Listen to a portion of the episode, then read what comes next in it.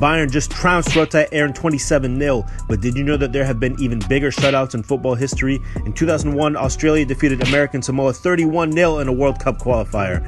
In eighteen eighty-five, Scottish club Arbroath crushed Bon Accord thirty-six nil. In twenty fifteen, Vanuatu was victorious over Micronesia forty-six to nothing at the Pacific Games Tournament. On July seventh, twenty thirteen, there were simultaneous slaughterings in Nigeria, with Police Machine F C beating Bubayaro F C sixty-seven to nothing and Plateau United founders beating Akurba seventy-nine to nothing. But the most lopsided shutout of all time came in the two thousand two Madagascar Football League match, when A S Adema annihilated Stade Olympique de l'Emyrne one hundred forty-nine to nothing. And people say there aren't enough goals in football.